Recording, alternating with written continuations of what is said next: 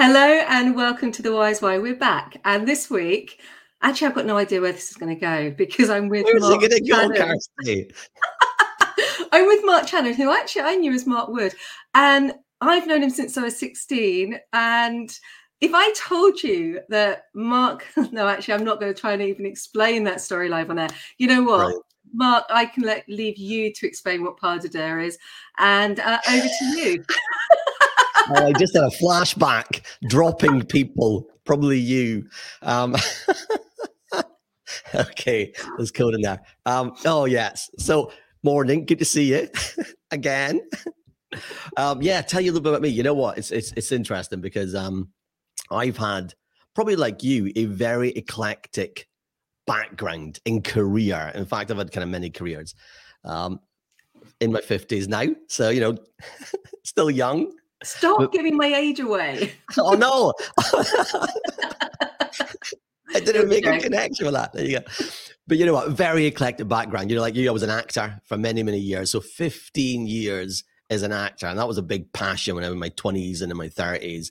And I did a whole bunch of other stuff, which which I'll, I can kind of get into during that time. But then when it, we had our first kid, uh, I, I got out of the acting world and I went into the corporate world, which is very. It was very, very different from what I was used to. But I, I led a lot of large digital products for like the BBC and Microsoft and Telegraph and and then I left that world and then I got into the startup space which is really cool you know techs and startups um, and then I do what I do today which is run a coaching business and I got a production company but I think when I think back to when I was an actor and the thing that probably inspired me uh, and changed my life in a big way t- in terms of what I do now um, uh, there was a friend of mine. He was called Steve, Steve Rogers, um, not Captain America, Steve Rogers. And I shared a flat with with Steve, and it, Steve didn't do small talk, and he was always coming up with new ideas. And I was kipping on his couch. I was unemployed actor at the time. I was actually working in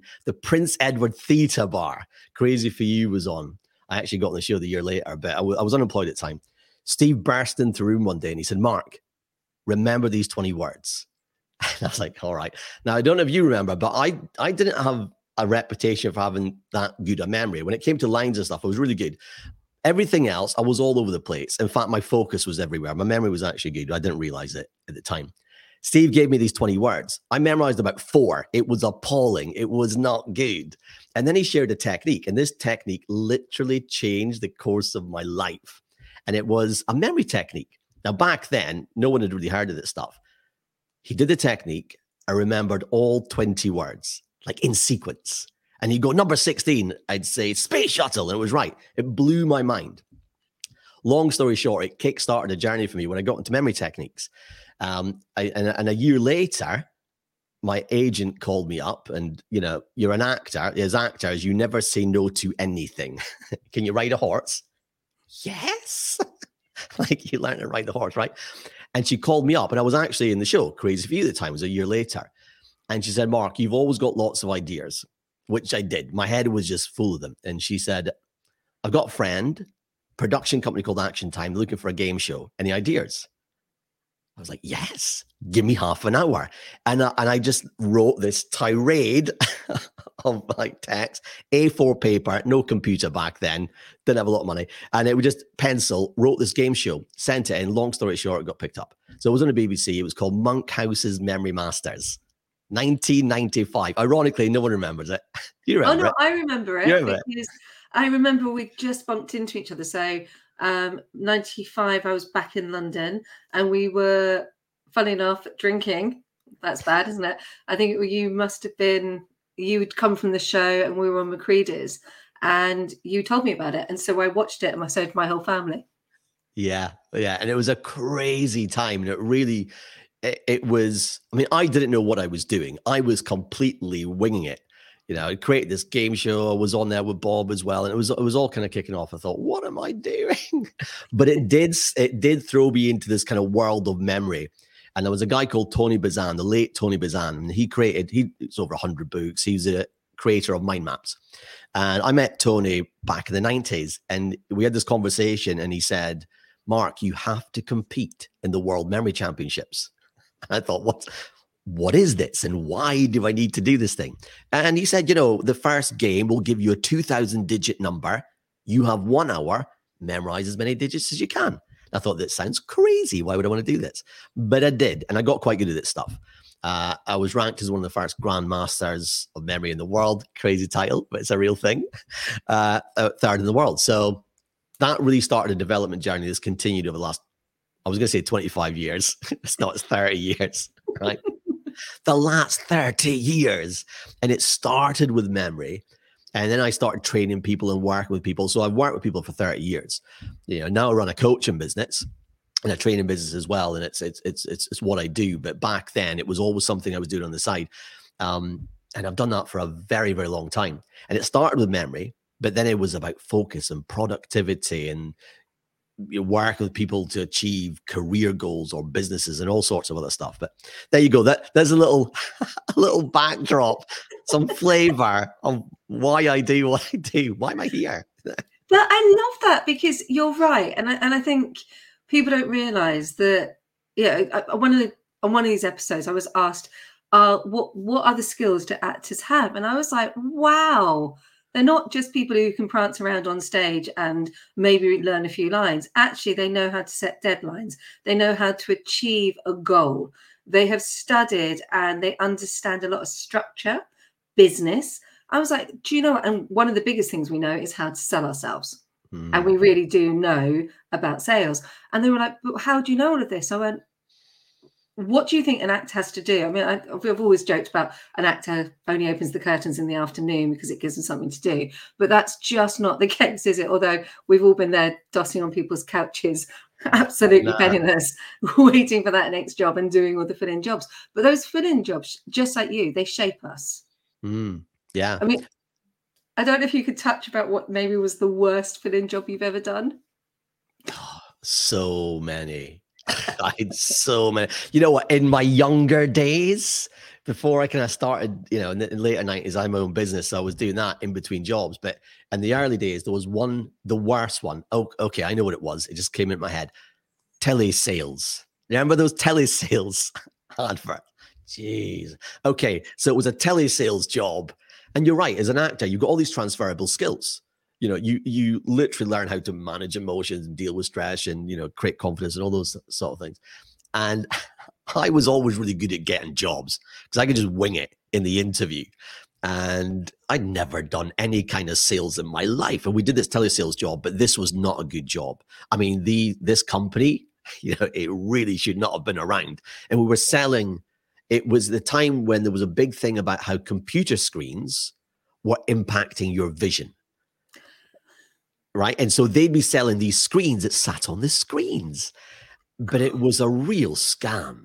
And we'd call people up and we had this script, and you'd get to the point where you'd get to the CEO You'd be having the conversation with the CEO. They think they're getting something for free, and it's all this whole thing. And then you land them with like a 10k check, and you just go, "Can I have your credit card?" It was it was it was a crazy thing.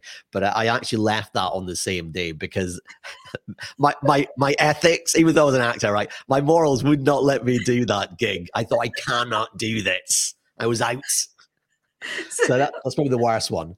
I did, encycl- I did Encyclopedia Britannica and pounded the streets. Yeah.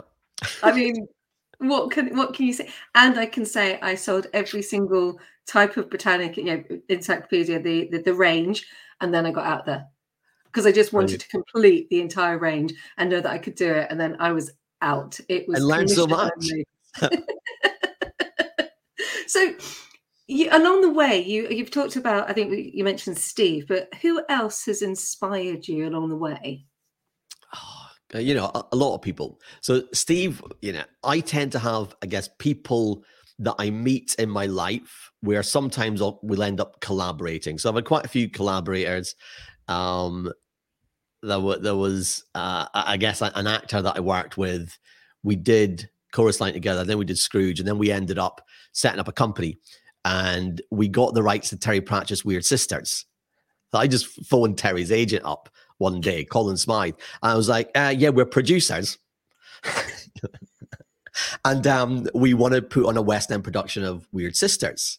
I'd love to buy the rights. And we did, and we got the rights. And uh, uh, and so I've always been, there's always been these collaborations that have happened. Certain people that I've met was the same I did my startup and a few businesses that I run. And I use, there's certain people that I meet and we end up doing something together. Uh, I'd say outside of that, I mean, obviously my wife, I can't, because, you know, I've known Zoe for, she was, Zoe's an actor and she's been doing that since she was a kid, probably like you, and very young when she started. And we, she actually works down. She's working right now below us. So she, this we've got a studio in Sevenoaks. She sees downstairs running Pilates right now. She's got all the reformer kit. But I think together we keep each other straight.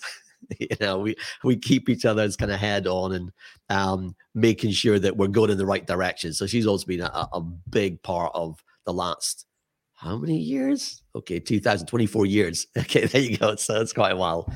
And then you know, there's other people that I guess have influenced me in terms of what I do. Um, you know, when I was really young, I got into Tony Robbins, and I did that in my 20s, and that was like, oh, okay, I start to learn about some of those coaching strategies. But then when I was in the BBC, I had, a, one of my a great manager there, uh, Matt, and he was brilliant, and I started to understand more about uh, running teams and high performance teams and things like that. So there's been key people I'd say throughout my life that, that have had an impact. And many of these people I, I kind of still see, you know, still interact with.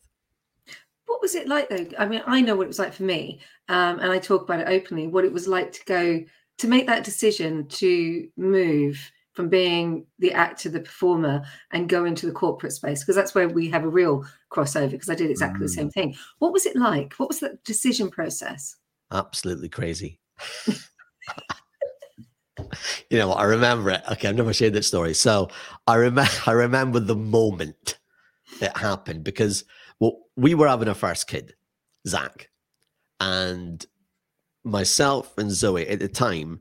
None of us wanted to tour. There was work out there, and you can get a West End gig, and that's great. But actually, none of us wanted to tour. I wanted to be there. You know, I thought, well, I don't want to be away for six months or a year when I got a kid. And so the, there was that moment there. But I always remember I, I'd actually been I taught myself how to code websites uh, many years before. So I was like building websites. I was I was I was kind of doing stuff on the side. But the, the, when I first got into corporate, the first gig was the BBC, and I th- I think maybe me and Zoe had a, a debate about something, and I thought, you know, screw it, I'm just going to get a gig, and I wrote in, and I got this gig contracting initially for the BBC, uh, and so that that was when it started. And when i got on got in there it was temporary. In my mind this was not what i was doing. I did not make a decision to be in the corporate space. It was not how i was built like i was pretty unorganized if i'm honest you know? I was last minute with everything. It's like this was not i mean very different to people who know me now. It's like really? Like with what i do? But it was not my natural go-to state. Um but then i kind of got caught up. I actually really enjoyed it. And I—I started building websites, and then they offered me a job, and I thought, oh, well, okay, I'll take it. I'll, I'll, I'll take the gig. It reluctantly took the first gig, and then they promoted me. And I thought, I don't want to get promoted because I don't want to be here. You know, I want to. And then they promoted me again, and I got promoted again. I was like, what's going on? then, you know, six years later, and I end up, you know, I was leading all these big products for the BBC. Um, and then I went to Microsoft and I led a Skype website and then a Telegraph. So it was like, it caught up on me. It, it, it was a slow burner. but I will say that it was probably, I learned so much there. I got to the point where it, I knew it wasn't the right fit for me. I had to go back to what I was doing. I mean, I was still running my business. I always had a side hustle. I was always coaching and working with companies. Um, but it, I got to the point where I realized I had to leave and get back to what I really wanted to do and what I, what I thought I was here to do. Um, so it was an interesting time, but learned so much just about, particularly about leadership and high performance and, and teams and etc. You get to put it into practice. So explain about your coaching, um, because it's it's high performance, it's leadership, and you know we, we both. I, I love the fact that our journeys are, are kind of got this snaky, wonky, pivoting. I don't know, crazy old path that got us to where we are today. But talk to me about what you actually do as your co- in your coaching. Yeah, so there's there's a few different types of people that I work with. And I guess in terms of the outcomes that they're looking for, I tend to think of it in three buckets. I work with people who are either trying to move up in their career or they want to shift career entirely, particularly off the back of COVID. I don't know if you've seen this, but I mean, you heard about the great resignation, the great resignation 2.0, and lots of people becoming dissatisfied with where they are. So, a lot of the clients that I work with, they're making a shift. They tend to be more senior management up to C suite, and they're making, let's say, bigger changes. So, it takes them a long time to do that. And I also have group programs that are run for people who maybe, you know, they don't want to do the one-to-one stuff, but they still want to make a shift. So that's kind of one bucket people that I work with. Uh, the second bucket are usually founders, founders, CEOs, and there's two types of coaching that I do there. One is more around right thing, right time, productivity, high accountability, high ownership, follow through, get the stuff done because the lives are just so crazy. They've got a lot going on. And the other type of coaching I do with them is I partner with uh, someone called Ash Maurya. So he wrote all the running lean books. I actually one of his coaches when he needs to, and he'll give me startups. It's all with founding teams, uh, and that's more about business business modeling and traction. I got big product background, so we. It's a different type of coaching. You know, we're looking at their actual business and how they grow their business, um, but we always get into the mind stuff because you can't not. Yeah, and the third type of person I work with eh, are usually people who want to improve generally when it comes to things like you know productivity. I mean, I, I see similar challenges all the time. Procrastination, the killer. I mean, it comes up all the time. Obviously, some of the obvious one. Perfectionism, interestingly, comes up a lot with the people that I work with. I just need to get it right, right, and they lose, they don't progress. You know, distractions. We live in this distracted world. We're creatures of distraction. I read this paper, 2018, Ian Fiebelkorn they did uh, an experiment on macaque monkeys and humans and discovered that as humans, we go in and out of attention four times every second. Now, this made a lot of sense to me because, oh, that was why I was so unfocused. Right? We're built to be distracted. So, distractions is a real killer when it comes to productivity.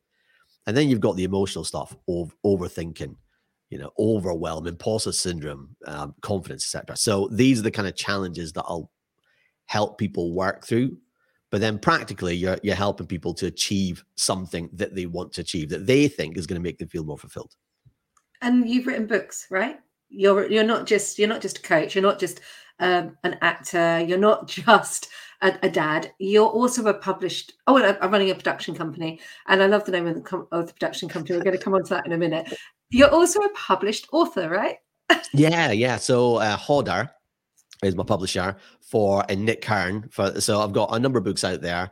I've got a couple of memory books, the the memory workbook and improve your memory, sharpen your focus, which I did with Hodder. Um, and as you can probably guess, the title is focused on memory, but it's very it's very practical. You know, I'm very much a practitioner. When I started doing all this memory stuff, I didn't really want to compete in championships and do all that. I mean, look, I, I value it in terms of the skill that you build, I was much more interested in how do I use this in my life? For those moments when I remember stuff on the fly, there's a conversation, or whether it's I want to learn a whole new skill set. And that's really what kind of inspired me and got me going. So the books really talk to that idea. Um, and then I wrote one book a few years back called Learning Your Lines. And this was a real passion project. And Nick Hern is the publisher of that one. So Nick Hern, biggest acting publisher in the UK. And um, that I, I, love writing that book. It was my favorite book to write. Um, and I do have another book that I'm just starting, kind of the research stage, um, which is all about superhuman productivity and how do you kind of make that happen for you, bring that into your life. And uh, can you exp- expand a bit, ma- ma- a bit further on that, or not? Are you? Well, no, I can't. It's it's, it's the, the, books at the early stages, but the principles I've been putting into practice for many years now with people. Um, and you know, I attend. You know, whenever I talk about productivity, and it sounds a bit hypey, superhuman productivity, but there's a there's a reality behind it because um, I tend to think of this in three chunks. That there's eight levers. Whenever I help people want to improve their productivity, I always talk about eight specific levers that if you're able to dial up, your productivity in a whole is going to go through the roof. You're also going to feel more balanced. You know, these are things. The first one's about activating your your inner superpower, and this is about your focus, your memory, being able to create and break habits. Because when you can do those things, i.e., keep attention, do the deep work, not get distracted by all the to-do list stuff, but the stuff that creates impact, you start to move forward. When you can learn quickly, make things stick, this is a, I mean, this kind of stuff that I did in the memory championships, people go, what? That's impossible. But it's not. Like we can all do it. Everyone can improve the memory and learn things that are of value to you. And they're just that thing of being able to design habits. So that's the first chunk. The next chunk is all f- around creating a productivity, let's say, system or routine that works for you. We're all different. I was very last minute. Some people are super structured. You need not one size does not fit all. You need to work stuff that works for you. And last area is really focused around your ability to regulate emotions. Now, as actors, we were doing this. This is, this is where we lived, right? We were creating emotions, and you can't force that stuff. You can't push it. There's ways to have emotion happen to you whether it's a positive emotion or whether it's a negative one. And once you understand that and you're able to take control of that, hey, this gives you a huge amount of resilience in your life. So I mean, th- th- there's the the kind of shape of it. I haven't written it yet, but you know, it's it's that's the shape of it. I love it. So I talk about this thing called AIM a lot, which is you acknowledge, you identify, and you move on. And it comes from a parenting course that I, I was on, but I've switched it because I wanted to make it work for me. And mm. I genuinely tell people that you've got to acknowledge the emotion. So you don't, because a lot of time people, particularly when it comes to public speaking, they try to squish this emotion down. And if you mm. squish it down, it's going to come out like a firework um, and it's going to explode everywhere. So I say people to people, you've got to acknowledge that emotion and once you can acknowledge it, you can then identify that actually it's okay because I'm speaking today and I'm just nervous, or it's okay because I'm going to the doctors and I'm getting test results and I'm nervous, or whatever it is, you can identify why you're nervous. And then you can take that breath and you can move on. So I love what you've just talked about, which of course brings me on to your production company and your name for the production company because you didn't just grow. You, I mean, you live in Sevenoaks now, but you're not from Sevenoaks originally. Oh, you can tell, right? I mean, the kids have got Sevenoaks accents. So, where I come from, we call it posh, but there you go. They're uh, RP, very articulated. Uh, or, you know what? When I first, I come from Mastrick in, in Aberdeen. Um, hi to anyone that's, that lives in Mastrick. And, you know, I, I, I, I, I had a great upbringing. My school was pretty rough, if I'm honest. I went to, you know, and then and I kind of hacked through my my what you call GCSEs now. I kind of scraped through it. Um, it, it was an interesting time, but yeah, I came from Mastrick. When I first came down, no one understood a word I was saying. I don't know if you can remember this, but I also used to speak slang. I thought you got and I you got the new tune, right? No one understood what I was saying. and, I just understood all of that. You know, yeah. that's fine. Anyone who's Scottish right now is saying, that's not, that's a weird accent you've got. Not, that's how are you doing? What, yeah. Say it again. How are you doing? Uh, uh, uh, Feeding, how, how you doing? Uh, yeah, the how you doing? I could, I got, um, I, I remember the Chab and a while bit. you know, it's probably so bad. Any anyone, who, uh, my friends from a kid, they're going, on. "What? Stop it right now!" Anyway, so uh, my production company, I set this up a couple of years ago, and obviously there's a there's a thread here from when I was an actor to, to what I do today. And you know, my first startup that I created, well, it wasn't my first actually, but it was I think my third, but third startup that I did uh, was called Blink with a Q, and it was a live streaming game show. It was essentially HQ trivia, but it was aimed at GCSE students who want to study. And we did a show every day to help the kids. And uh, so that kind of got me back into the kind of production space. And then I went to NFTS, National Film Television School, and I thought, hey, I need to get what's build some skills to produce. And I realized it was very much like being a product person, you know, to build that skill set. And so a couple of years ago, there was an opportunity to produce something, and it was video production initially. This is two parts of the the production company. One is video production. And I thought, what can I call this? I want to call it something that means something. Because, and I thought, I'm going to call it Mastrick, Mastrick Productions. It means nothing to anyone else, but to me, it means a lot because there's it's a little nod to where I come from. And yeah, so that, that was the trigger for it. But you know, there's there's a film production side that I'm working on, which is very early. And you know, right now I'm just getting scripts in, and building a slate, and you know, but but the the world is not hugely dissimilar to when you go through the startup journey and you get investment and then you you know you bring something to market and you've got to get out there etc so package things up it's very very similar so there you go juggling, juggling many no, things. you're not. I just love the fact that you just never stop. You never stop moving. And of course, I understood the the Doric. Was it Doric or slang? Um, it, uh, uh it, I mean, Doric is from up there, but I, I, I guess we term it as slang now. I, I, don't know if that's insulting now. It might be. I don't know. I don't know. I did invite some people from Aberdeen onto the feed, so I'll, I'll no doubt I will find oh, out. Oh, really? Okay. so, um, Malik, so Malik Tusaf has joined us, and he said to say hello. And then hello, Magnus hello. Faith, is this one of your friends, Magnus Faith? Uh, this is great stuff uh, for understand your productivity program, Mark. And then Yemi, who is also uh, he's brilliant. He's on been on um, I can't remember what episode, a couple of episodes ago. I tell people quite often that one of the key skills to improve your memory retention is through learning to forget. For example, do you have to keep a phone number in your memory nowadays? What's Mark's thoughts on this? No, no. So so I'm super practical yeah i'm a practitioner i love reading the research i read all the research out there i know you know yeah thing about memory techniques is funny they've been around for 2000 years and it's only the last five well five years that's been some specific research that's talked to what's actually happening with the kind of techniques i teach uh, but but in terms of things like phone numbers no i'm not going to bother doing that because i've got my phone like i would have done before the phone existed but i don't do that and i'm a big geek i love tech you know, I want to spend my time memorizing things that will create impact. For me, as a coach, when I'm doing a coaching session, I don't take notes. I memorize what's been said. I lay things down. It allows you'll know this is about you know deep listening mode, active listening, and, and I'll I'll use a little creative technique where I'll create a picture for the key problems people have said. Never share your pictures. The key problems people have the desired outcomes they want to achieve, the actions that you're going to take, because then you can play that stuff back. I used to do that in meetings when I was in the corporate world as well. People say, You're not making any notes, and you play a bunch of stuff back. They go, Oh, it's weird. Um, but, but there's something about forgetting as well.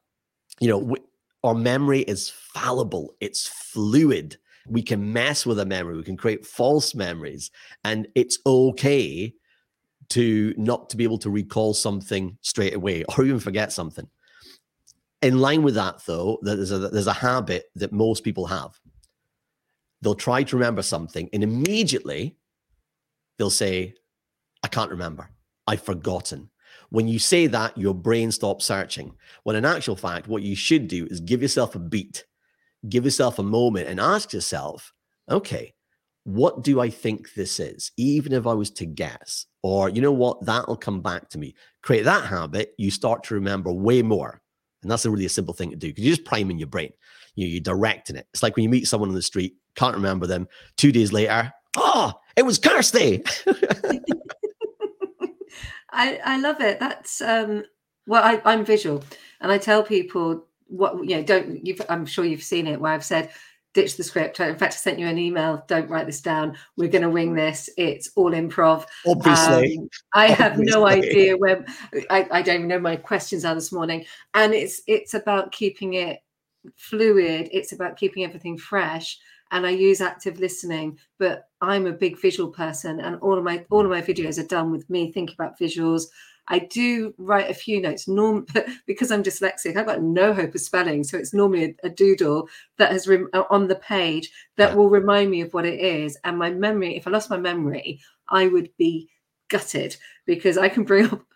Dennis hates this. I can bring up an argument from years ago and quote the wording, and he's like, "What a great skill! How would you do that?" And I was like, "But you said," and he's like, "Did I really? Uh huh." I love this. So this is where the tables turn. You've been in the hot seat for about, I don't know, nearly 29 minutes. Look at that. That was um, quick.